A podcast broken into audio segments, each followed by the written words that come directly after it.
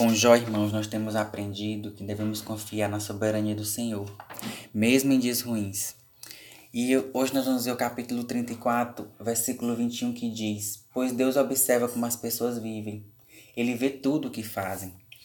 Nós sabemos que nós não podemos esconder nada do Senhor. Ele sonda os nossos corações, como a sua própria palavra nos ensina. Deus sabe de tudo, Ele é soberano e poderoso. Tudo está sobre o seu controle, tudo está sobre o controle da sua poderosa mão nós percebemos que nada ocorre sem a permissão de Deus, assim como nada pode impedir o cumprimento dos planos do Senhor. A partir do capítulo 32 do livro de Jó, entra a figura de um novo amigo de Jó, Eliú, que diferentemente dos demais que procuraram é, achar uma resposta para aquele sofrimento de Jó, né? ele fez uma importante reflexão dizendo de que Deus não estava deixando aquele acontecimento escapar da sua, da sua soberania tudo estava sob o controle de Deus. É, Deus está no controle de tudo e só nos permite dificuldade que podemos suportar. Deus só dá o fardo que nós possamos suportar. Tudo está sob o controle da sua poderosa mão, como eu mencionei anteriormente.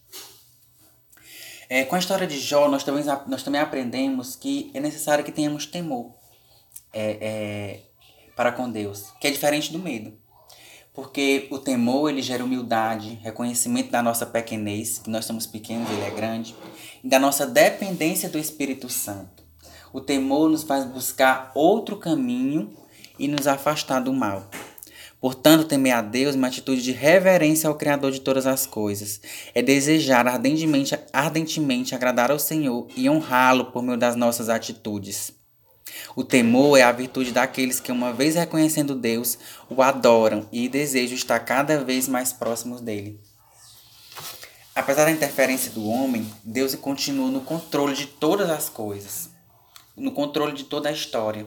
Não há nada que façamos que fique encoberto aos olhos de Deus, aos olhos do nosso Senhor. Por mais que tentamos mudar destinos e enredos, o Senhor está no controle de todo o universo. Tudo está no controle da, sobera, da, da poderosa mão, da soberana mão do Senhor. E o nosso papel como seus servos, como, como pequenos diante dele, porque ele é grande, nós somos pequenos, ele é soberano, é, nós somos frágeis, pecadores, é, nós devemos reconhecer a soberania de Deus e que tudo está sob o controle dele. Nesse mundo vamos passar por aflições, vamos passar por dificuldades, mas nada disso diminui a, a, a soberania de Deus, porque tudo está sob o controle dele. A própria palavra de Deus nos diz, nos ensina que nenhuma folha sequer cai sem, sem o querer de Deus. Então tudo está sob o controle dele. É, nesse livro de Jó, nós também aprendemos que Jó não conhecia Deus verdadeiramente.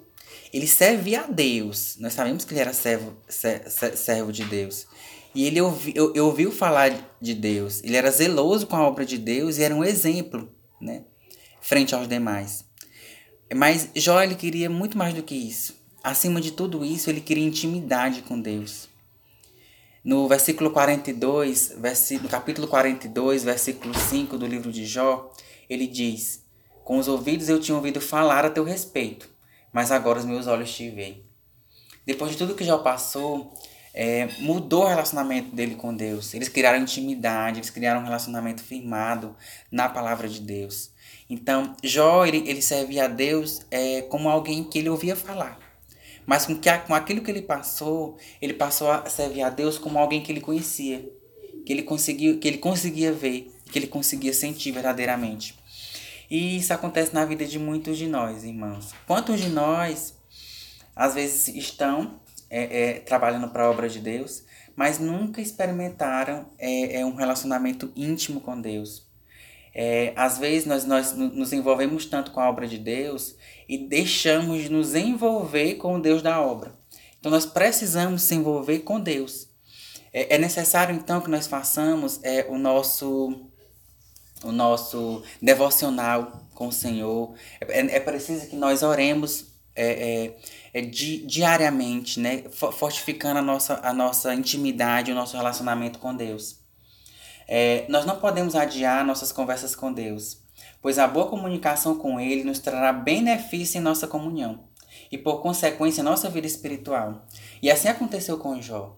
A gente, a gente viu que Jó, ele perdeu muito. Ele sofreu, ele perdeu, ele perdeu muita coisa.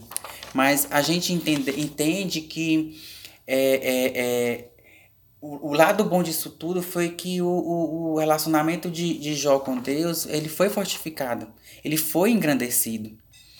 E a gente vê que Jó, apesar dele ter, sofrido, dele ter, dele ter perdido tudo e ter sofrido bastante, o Senhor deu, deu em dobro tudo que, o que ele havia perdido.